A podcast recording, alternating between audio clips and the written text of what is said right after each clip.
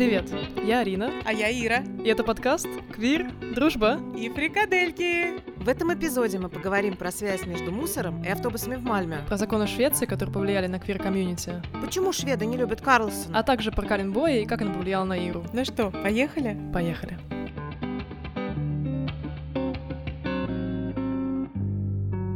Если вы услышите крики кошек, цоканье копыт моей собачки, И вздохи. Вздохи сладко спящей этой же собачки, Это все твои. это все мои. Привет, Ира. Привет, Арина. Я видела тут твои сторис и поняла, что с тобой случилась страшная история. Расскажи нам про нее. Ты про кошмар всех шведов и живущих в Шве- Швеции? Да. Да, у меня порвался пакет с пищевыми отходами прямо на лестничной площадке. Кошмар. Все разлетелось по- в разные углы, и я стояла на коленях, молилась, чтобы, чтобы никто не прошел. Э, И собирала, конечно же, всю ту тыкву, которую я резала накануне. А ты молилась или ругалась матом? Я, конечно, выругалась матом, а потом начала молиться. Ну, давай про религию поговорим в другом эпизоде. А сегодня, вот мне интересно, а вдруг кто-то не знает, что такое пищевые отходы вообще, зачем это, какой-то пакет куда-то порвался. Расскажешь немножко? Да, в общем, когда вы приезжаете в Швецию, первое, чему вы должны научиться, это сортировки мусора. Это, мне кажется, все знают. э, Подтверждаю. Да, я тоже к этому также готовилась. Думаю, боже, как же я буду учиться? Как, как быстро я начну сортировать на самом деле мусор? Спойлер, вы это сделаете очень быстро, но сам процесс не очень удобный. То есть он как бы полон каких-то вот таких вот мелких штук, которые нужно понять, принять и, в общем-то, с ними жить. Простить. Простить, да. И, в общем, одно из таких элементов — это вот эти самые коричневые пакеты, куда вы должны складывать пищевые отходы. Ну и сами по себе эти пакеты довольно плотные, но при этом до первого вашего выкидывания мусора. Вот, то есть их нужно там очень часто выносить, и что делать, конечно, очень экологичным, но довольно запаристым, если честно. Но, с другой стороны, все шведы маниакально сортируют мусор, и это действительно такое глобальное движение, плюс все знают, дети, взрослые, что происходит дальше с этим мусором.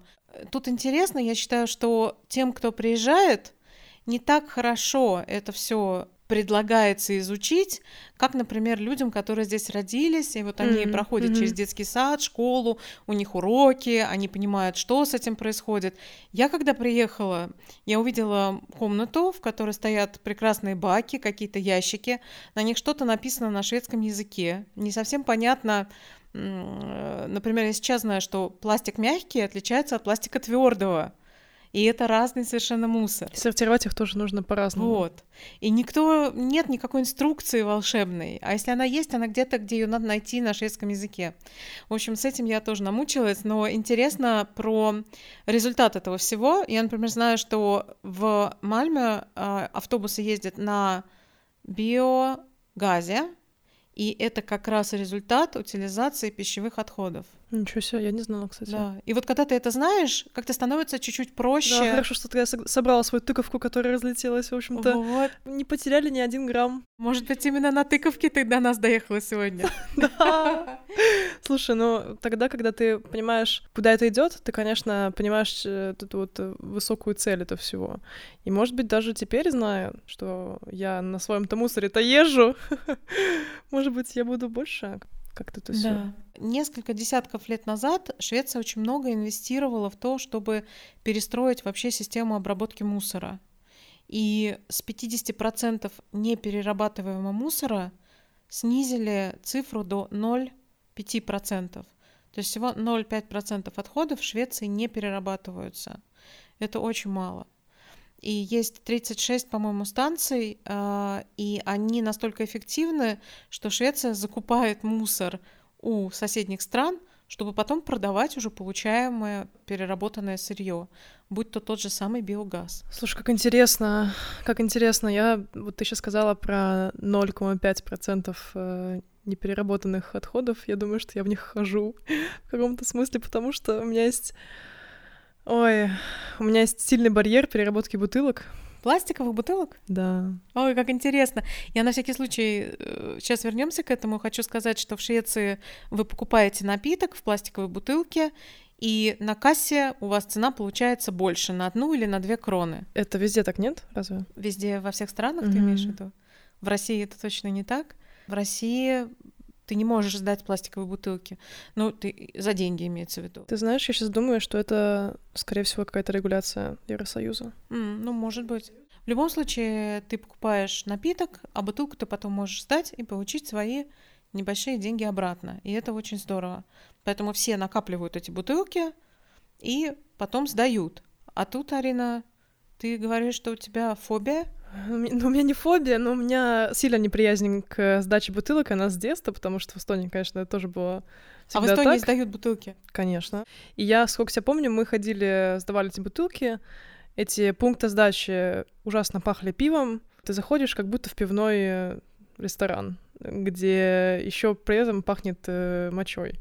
И, в общем, у меня всегда была какая-то неприязнь к этому, потому что мне не нравился сам процесс. Ты сначала идешь с этими огромными пакетами, шатаешься по городу, и все знают, что ты идешь сдавать бутылки. А у нас это как-то превратилось в приключение. То есть мы накапливаем эти бутылки, берем нашу волшебную продуктовую тележку. Надо сказать, что машины у нас здесь нет, но мы купили тележку. Вот так вот у нас дауншифтинг небольшой произошел. Э, в тележку складываем бутылки и идем в магазин. И в нашем магазине ты можешь сразу всю тележку загрузить за один раз, а там что-то внутри перерабатывается, тебе сразу выдают чек. И, и все, и ты можешь в течение нескольких месяцев, по-моему, отоварить в этом же магазине. А, поэтому я предлагаю сегодня, после записи эпизода, пойти и сдать бутылки. У нас как Вместе раз есть... Вы мне покажете, как это да. работает? У вас, да. у вас есть бутылки, которые нужно сдать? Да. Хорошо. Потому что я как раз избегала всех этих автоматов по сдаче бутылок, потому что каждый раз вспоминается мне моя нелюбовь из детства, и я отворачиваюсь от этого. Хорошо, пойдем. Ура! Ура! Вообще про сдачу мусора в Швеции, с одной стороны, это очень здорово, и я это очень ценю, и в России это сложно. Меня друзья собирают дома сами раздельно мусор и отвозят на станции. Это вот непросто. То есть этот человек должен прям хотеть. Здесь у тебя другого выбора нет. Например, если ты неправильно выкидываешь мусор в контейнеры, то потом твое э, а, жилье, ну вот владельцы твоего жилья э, штрафуют. И этот штраф распро- распределяется на всех жильцов. Соответственно, есть как пряник, так, в общем-то, есть и наказание, если люди сортируют мусор не так. А, что бы мне хотелось изменить? Две вещи. Первое. В Швеции 10 миллионов человек населения, из них 20%, ну 19, и это люди, которые не родились в Швеции. 20%. Вот э, не так просто понять, как этот мусор сортировать правильно. А, это первый момент. А второй пункт, про который я хотела сказать, это то, что если у тебя есть какая-то крупная штука, которую тебе надо выбросить, например, кресло или стол или еще что-то, ты не можешь его выбросить около своего дома. А, тебе нужно ехать на специальные станции и там это сдавать. И людям без машины зачастую очень это дорого. То есть ты не просто должен купить новую вещь, но ты должен заплатить за то, чтобы избавиться от старой. И, наверное, поэтому вот рынок мебели Э, в Швеции очень и очень э, развит, потому что люди просто продают кому-то еще легче продать, чем поехать на эту э, пункт сбыта этого мусора. Да, или отдать бесплатно. То есть очень много таких вот вариантов есть. И вообще здесь люди гордятся тем, что они пошли в секонд-хенд, купили там что-то секонд-хендное. И если, например, у тебя, не дай бог, сумочка там Луи Вьютон, то тебе придется всем объяснить, что ты купила эту сумочку в секонд-хенде, и она вообще вовсе не э, Луи Вьютон, а что-то такое вот дизайнерское, винтажное. Это вообще очень интересная тема, и, конечно, это очень определяет скандинавское общество. И вот у них такая есть э, такой стойчивый фразеологизм, э, который они употребляют иногда. Называется это Янтелаген, или в переводе, в переводе со шведского это закон Янты. На самом деле это никакой не закон, нигде он не прописан, кроме как в книге датского писателя который описал какой-то вымышленный город Янта, где живут люди и следуют законам этого города. И законы эти очень уничижительные. Конечно, если ты приступишь э, этот закон, то тебя, конечно, покарают. Но, в общем, законы, правда, очень уничижительные. Я сейчас вот просто вот для примера прочитаю парочку из них. Вот, например, не думай, что ты умнее нас, не воображай, что ты лучше нас, не думай, что ты знаешь больше нас, не думай, что ты важнее нас. Ну и все такое, как бы вот, типа, ты никто и звать тебя никак. Супер депрессивно. вот, но и при этом, как бы, если ты сейчас спросишь э, датчанина или шведа, знают ли они, что такое закон Янта, они скажут тебе «да», но потом будут утверждать, что это все не актуально, но при этом э, будет держаться на, на подкорке в, вообще в том, с, вот в том, как они живут. И это настолько органично исполняется в обществе, то есть ты не выделяешься, ты следуешь закону, ты такой же, как все, мы все равны. И вот такая вот идеология своего рода, она очень-очень заметна в Швеции. Ну и, например, вот такой вот прям классический представитель шведского общества, это был основатель Икеи Ингвар Кампрат, который имея миллиарды к своей там уже старости, ездил на своем стареньком Вольво, имел там свой старенький телефон, одевал свою обычную одежду, летал вторым классом и вообще не любил никакие там почести, говорил, что я, я такой, как все, я никак не выделяюсь, не хочу выделяться. Это очень-очень сильно определяет шведов. И, э, кстати, вот про Икею очень интересно, потому что это, конечно, повлияло на компанию. Она, с одной стороны, очень инновативная, с другой стороны, она повторяет вот этот вот стиль жизни, который э, вел Ингвар. И э, даже много сотрудников Икеи говорит, что, э, что Икея старается сохранить этот вот mindset, который пропагандировал э, ее основатель. Но это дало всему миру Икею, который действительно создает доступную, хорошего качества мебель и прочие дизайнерские моменты, которые приятно иметь в доме. И на самом деле круто, что ты упомянула закон Янте, потому что, наверное, это один из больших культурных таких шоковых моментов, который у меня был при переезде. При том, что я про все это читала, я про все это смотрела. Но пока ты это не проживаешь, этого не понять. И приехав из Москвы, когда привыкаешь к тому, что люди немножечко меряются машинами, количеством поездок за границу, там, успехами на работе, еще чем-то. И тут приезжаешь и понимаешь, что все это не ценно.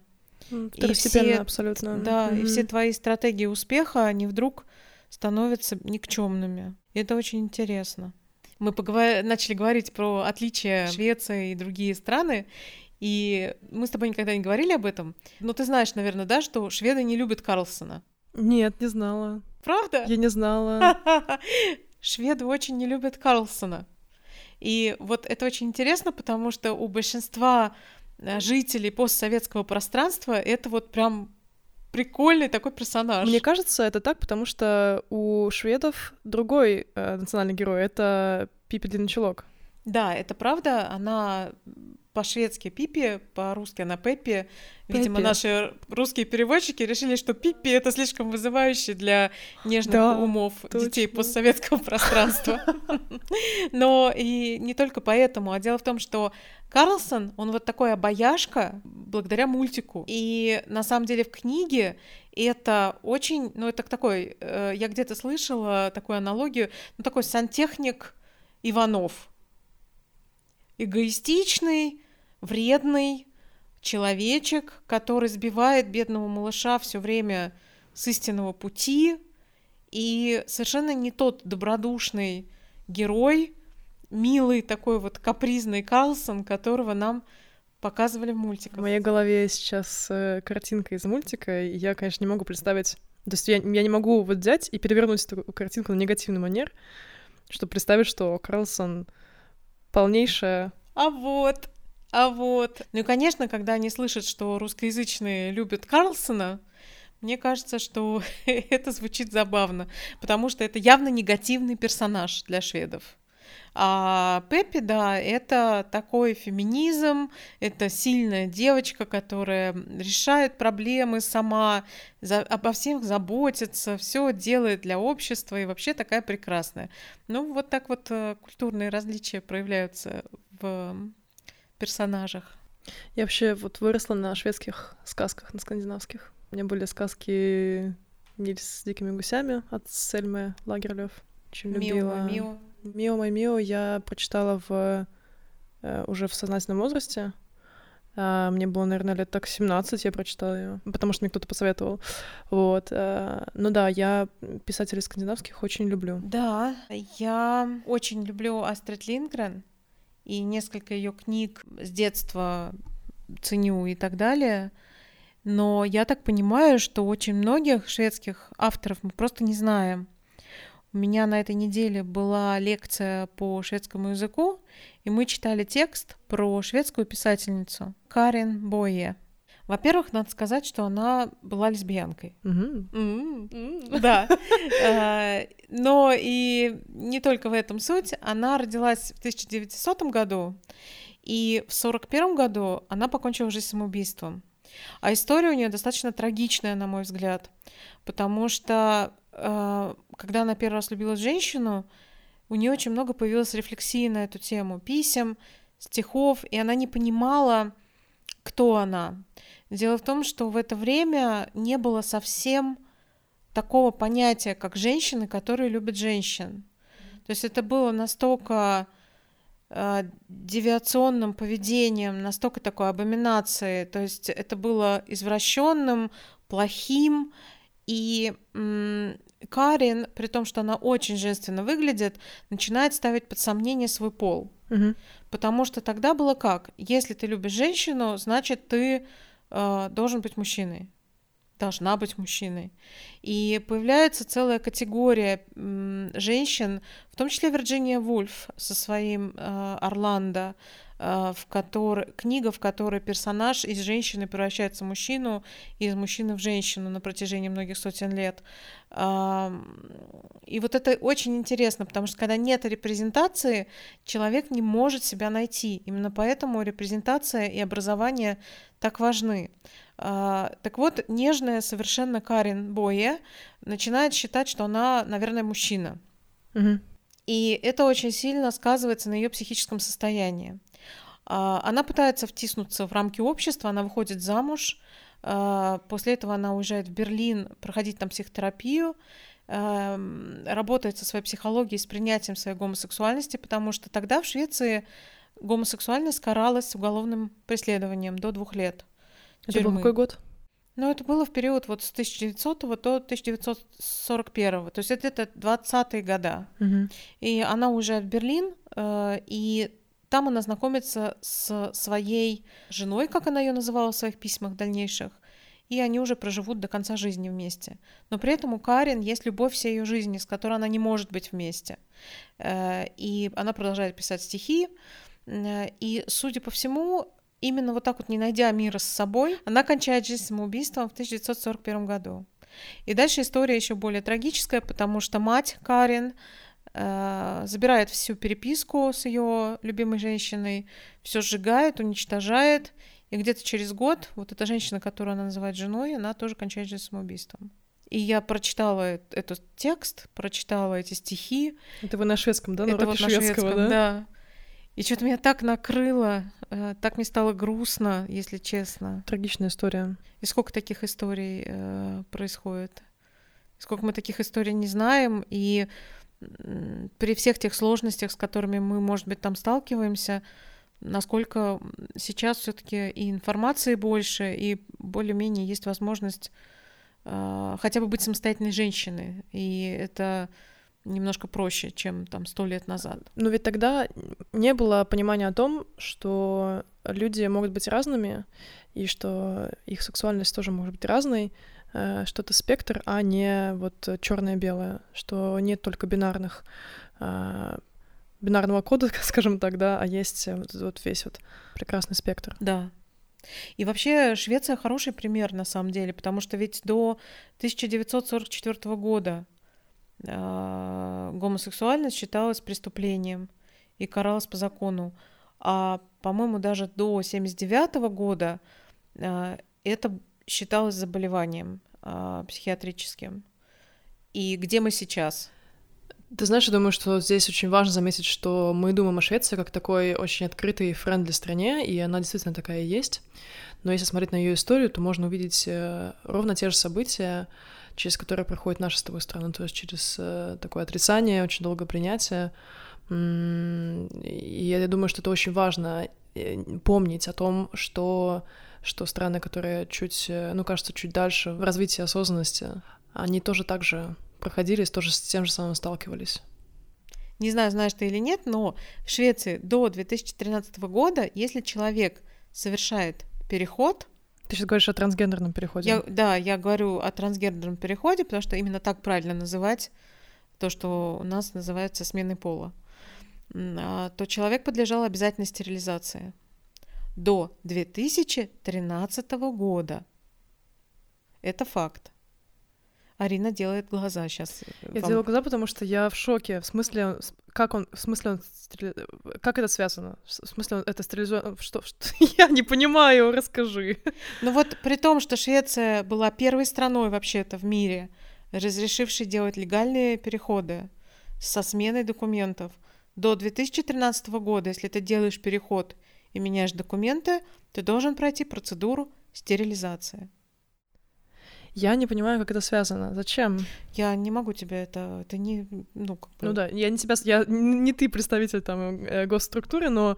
Ну это вот, вот тебе интересный факт, который, в общем-то, говорит о том, что законодательная база, насколько она важна, и, казалось бы, самая открытая, да, такая страна Швеция до 2013 года, это совсем недавно было, все еще имеет такой варварский подход в этом вопросе. И сейчас, когда в Швеции разрешены однополые браки, а, люди регистрируются в церкви, регистрируются в церкви, венчаются в церкви. И э, при том, что священники имеют право отказать, если они не хотят. Но, но церковь... они, они могут отказать любой паре. Это да, тоже важно. Но церковь должна найти тебе священника, который согласится. То есть, если вы однополая пара и вы хотите венчаться в церкви, то с этим проблем возникнуть совершенно не должно. А, вот такая интересная история. И это дает мне надежду. Это дает мне надежду на то, что как бы печально, беспросветно все не казалось иногда, как это все может быстро меняться и достаточно такого небольшого усилия со стороны государства, чтобы вписать людей в систему. Да, да, я с тобой абсолютно согласна. А можно от Швеции перейти к Эстонии? Мне очень любопытно, если можно, расскажи, пожалуйста, а как это было у тебя, вот какая-то тусовка, какой-то круг общения, как это все было? Как вот я попала вообще вот во всю... Я да. не попадала. если, ну, если честно, я не попадала. Я никогда не была в тусовке.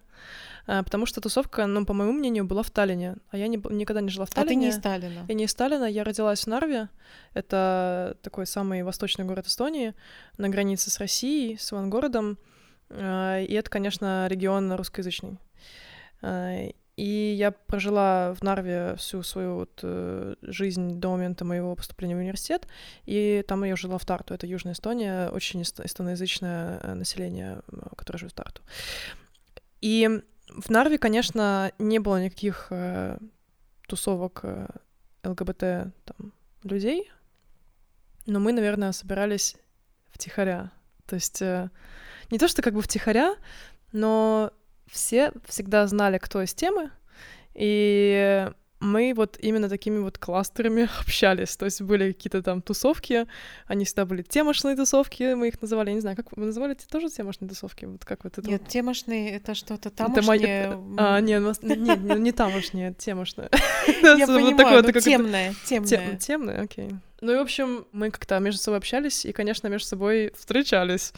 Вот. И когда я приехала в Тарту, я поняла, что Нарва, конечно, очень закрытая, и люди, которые там живут, э, тоже очень закрыты. И даже, наверное, такое вот на английском есть слово close-minded. Закрытое сознание. Да, и город э, с закрытым сознанием, э, с сильным влиянием вообще вот всех, скажем так, федеральных принципов. Мы понимаем, про какие федеральные принципы мы говорим. И, конечно, там быть человеку с открытым с открытой позицией в этой жизни очень-очень сложно, и бороться с этим обществом тоже очень сложно. Мне сейчас хочется для слушателей пояснить, что Нарва — это третий по величине город в Эстонии, и в нем проживает около 57 тысяч человек. Вот. А, я когда приехала из этого маленького города в Тарту, а, я, конечно, поняла, что там все немножко по-другому. Но, наверное, в Тарту не население играло значение, то есть Тарту второй по величине город. Это не, это не самое важное, наверное, а вот важно то, что какие люди там живут, какой контингент. И нужно сказать, что Тарту — это такой довольно молодой город, потому что э, это университетский город, там всегда-всегда будет э, ну, молодое население жить.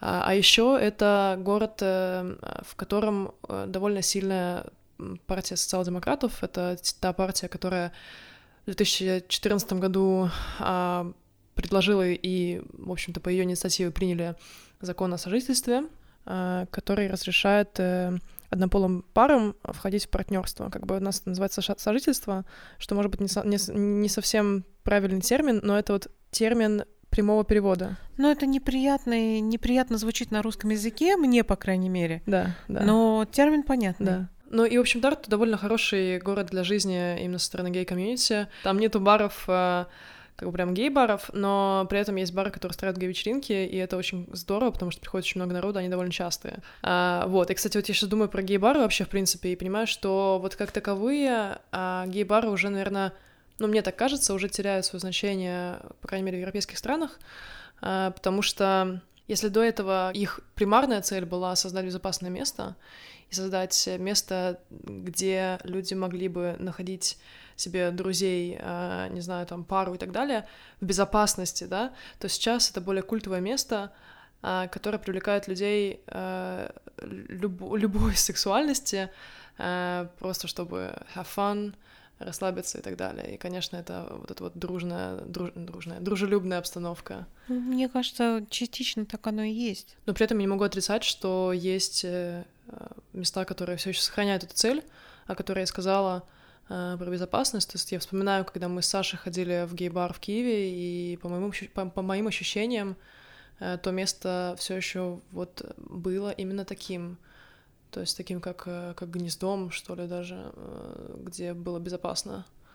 Но я помню, когда мне вот в момент своего понимания своей сексуальности и вообще вот принадлежности обществу определенному, как мне было важно видеть таких же людей, с какой жадностью я всматривалась в людей в метро, в девочек в метро, вдруг у кого-то кольцо на нужном пальце, или лабрис, или еще что-то. Или ногти короткие. Да, ну типа, ну ногти короткие не помню, но лабрис точно тогда вышел как раз. Подожди, подожди, а что такое лабрис? Арина, это так мило. Что мило? Подожди, что такое лабрис? Мне кажется, в 2000-х годах это была целая вообще больш... большое движение. А, а ты смотрела фильм «Связь»? Нет. Потрясающе. Какое непаханное поле для действий. Э, так, Лабрис. Лабрис вообще-то это символ лесбийского и феминистического движения. Э, ну, один из символов. И лабрис сам по себе это двусторонний топор, такой с длинной рукояткой. И очень часто делают татуировки именно чтобы идентифицировать себя как лесбиянка или как радикальная феминистка. А, потому что этот символ, считается, был раньше оружием амазонок. И, соответственно, женщины, которые самостоятельны и не нуждаются в покровительстве мужчин, взяли себе этот символ. И фильм «Связь» — это фильм братьев Вачовски на тот момент, а на текущий момент уже сестер Вачовски — Потому что они сделали трансгендерный переход. Потому что они сделали переход, да. И фильм очень хороший. Угу. Там немножечко комедий, комедийно преувеличенные полярности персонажей, на мой взгляд, но при этом прекрасные актрисы, хороший сюжет и очень э, секси фильм. Подожди, я запуталась. Какая связь между Лабрисом и фильмом? Дело в том, что у главной героини татуировка как раз в виде Лабриса, и это выглядит очень э, привлекательно и запоминающееся. Угу. То есть это после этого фильма пошло? И после этого фильма это пошло, и очень многие покупали какие-то подвески, кольца, делали татуировки. Слушай, ну вот э, я, сколько себя помню, я про него ничего не слышала. Я, конечно, видела этот сам вот, ну, топор, и я про него знаю, про его существование, но не знала, что это символ, как бы. Э, и мне кажется, что, в общем-то, вокруг, ну, вот вокруг меня никто о нем не знал, но это я сейчас обобщаю, может быть, сейчас люди нас слушают и думают, Арин, ты что, не знала про Лабрис? И я такая, я не знала про Лабрис, прикиньте, пропускала все мимо ушей, мимо себя, и, в общем, вот. Потому что я лично всегда всю свою жизнь смотрела на большие пальцы, точнее, как на кольца э, на больших пальцах, и, конечно же, на ногти. Да, но... Но опять же, это такое, типа, когда это все стало немножечко распространенным, девочки гетеросексуальные, которые носили на больших пальцах кольца, очень путали всех. Не носите да. кольца на больших пальцах. Не делайте короткие стрижки. Слушай, подожди, короткие стрижки это можно и, ну, опять же, Короткая стрижка не показатель того, что человек из темы. А кольцо на большом пальце? Ну, оно было, это было вот каким-то таким... Как лабрис. Слушай, как ты думаешь, Лабрис, э, он был только лесбийским знаком? Радикальный феминизм тоже. Но я знаю Лабрис как лесбийский символ. Вот. Э, и да. И так вот, я жадно вглядывалась в, в людей, пытаясь найти свое племя, пытаясь найти людей, которые, ну, как, с которыми я бы как-то могла себя соотнести. И это, конечно, очень важно. Это та самая репрезентация, которая, которой не было у Карен Боя. И именно поэтому, мне кажется, она так и не смогла себя найти. И ее стихи пропитаны этой болью э, непонимания себя и своих отношений. Ну да, безусловно, инфополе, которое поднимает эту осознанность и осведомленность, очень-очень важно. Да, и первое время, когда мы только переехали в Швецию, я помню, что, ну, коллеги знают, что мы женаты, и э, когда еще я жила в России, сюда приезжала, они нас поздравляли, дарили там открыточку, так это было все мило, там подарочки какие-то, вот. Э, и они спокойно совершенно употребляют слово «жена». И при этом у них даже не возникает никакого барьера а я, меня как будто электричеством пронзали первое время. Но мы вот сидим за обедом, и меня спрашивают, а что, а что твоя жена? И я при слове жена такая, как на электрическом стуле, потому что у меня внутри все сжимается, потому что в моем мире слово жена по отношению ко мне это табу.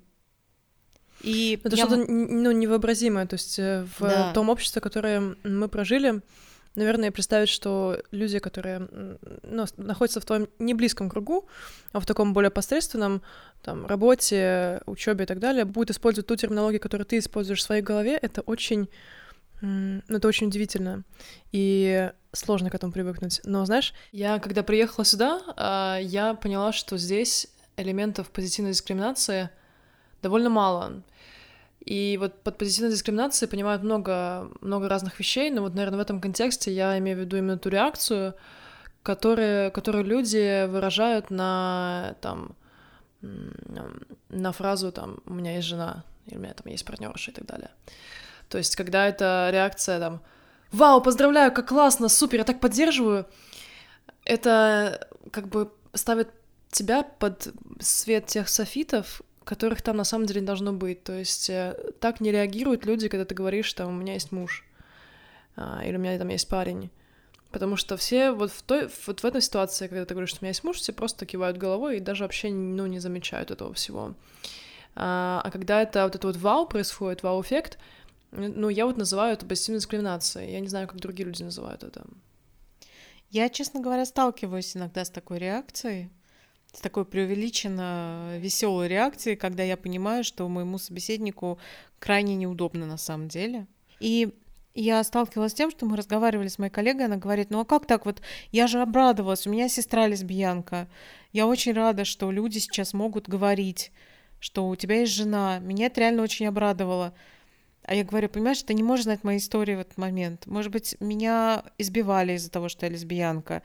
И когда ты мне даешь вот, этот, вот это внимание лишнее, э, мне страшно, мне неловко. Я оказываюсь на сцене. Я оказываюсь центром внимания всех окружающих людей. Я этого не хочу. Даже если даже если все считают, что гомосексуалы э, только и хотят э, ходить в буа и петь песни. Э, иногда, раз в год. Но в большинстве случаев нет, мы этого не хотим. Именно поэтому это все еще дискриминация. Да, ты абсолютно права. А слушай, расскажи, как вот было в Москве? Как вот, вот ты говорила коллегам, что, что у тебя жен... ну, на тот момент вы не были женаты, но говорил ли ты, что что есть партнерка и что вы довольно долгих отношениях. Как ты вообще позиционировала это и как они реагировали? Меня немножко выбило из колеи, когда ты сказала, э, что на тот момент вы не были женаты. Дело в том, что в моей голове мы являемся женами друг другу с момента, когда мы начали вместе жить.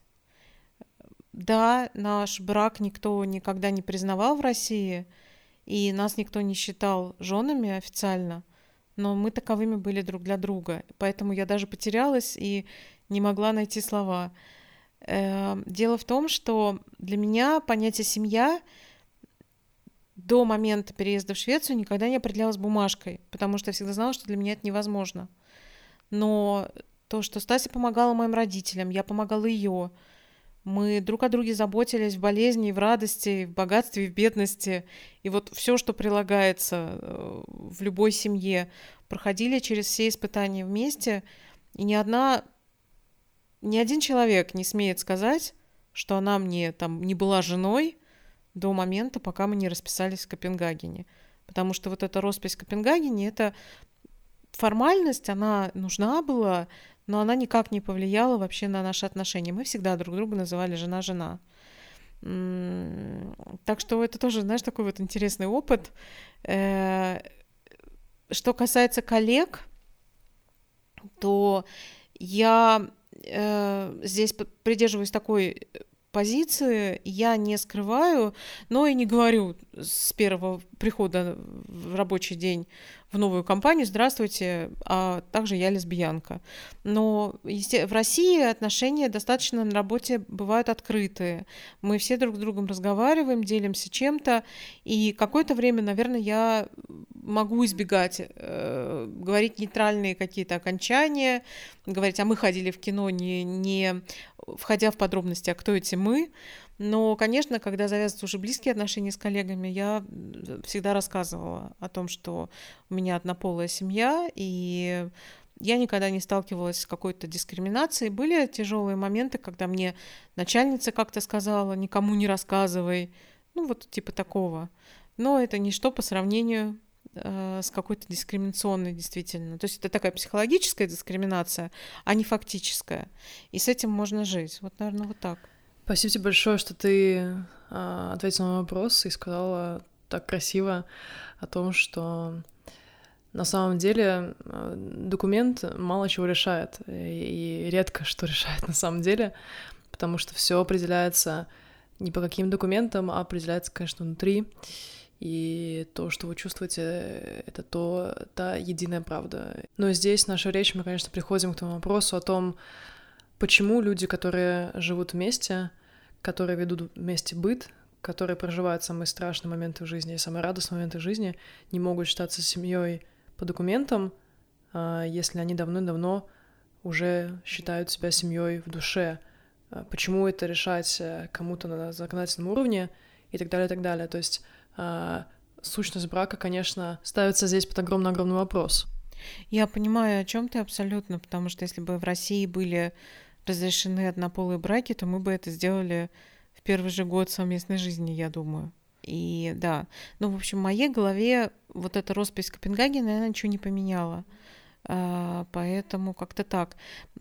А в принципе, в Москве же тоже очень сильно зависит от того, где ты, в какой ты среде, с кем ты общаешься.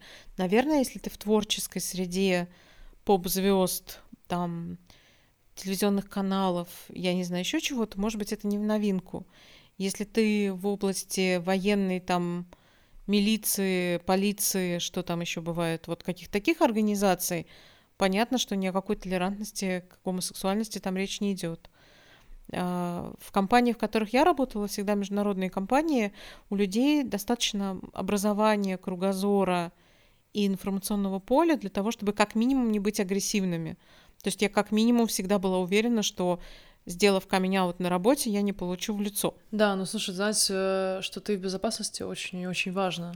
На какой-то тяжелой ноте мы заканчиваем. Давай какую-нибудь позитивную историю. Тут я гуляла с собакой и думаю, боже мой, что это? Какие-то люди на балконе делают гимнастику. Вот, а пригляделась, оказывается, три мальчика тащили на тросах с первого этажа на пятый диван. И это очень смешно для Швеции. Ну, видимо, им никак, наверное, в, ну, в проем двери не протащить было его, потому что он, видимо... Ну, я да сейчас додумываю, но я бы так делала, если бы... Ну, наверное, бы... но в 10 часов вечера... Это, 10 это часов была вечера. явно незаконная акция. А, незаконная? Незаконная. Слушай, ну здесь мебель и Швеция — это вообще отдельная тема. Я знаю, что люди, когда переезжают и покупают эту, вот эту как раз секонд-хенд мебель, они ее тащат вообще разными способами, и на педалях велосипедов э, столы они тащат, и, не знаю, кровати на, на, пяти, на пятерых людях, и это вообще, это на трех ослах почти что. Да, в общем, так это, и есть. это, это Ну, здесь потому это что, да. абсолютно нормальная тема, как вот человек тащит один, там, не знаю, очень тяжелую мебель, это абсолютно нормально, и никто не... Как это была не позитивная нота? Нормальная нота. Нормальная нота? Нормальная нота. Ну тогда заканчиваем. Тогда заканчиваем. Прежде чем мы закончим наш эпизод, хочется сказать большое спасибо вам, дорогие слушатели. Да, спасибо, что вы нас слушаете, и что ставите нам 5 звездочек на Apple подкастах и на всех платформах, где вы нас слушаете, а также, что рассказываете своим друзьям. А если вы этого еще не делали, то это намек. Да, но на сегодня мы заканчиваем. Спасибо тебе, Ира. Спасибо, Арина. Всем пока. Пока.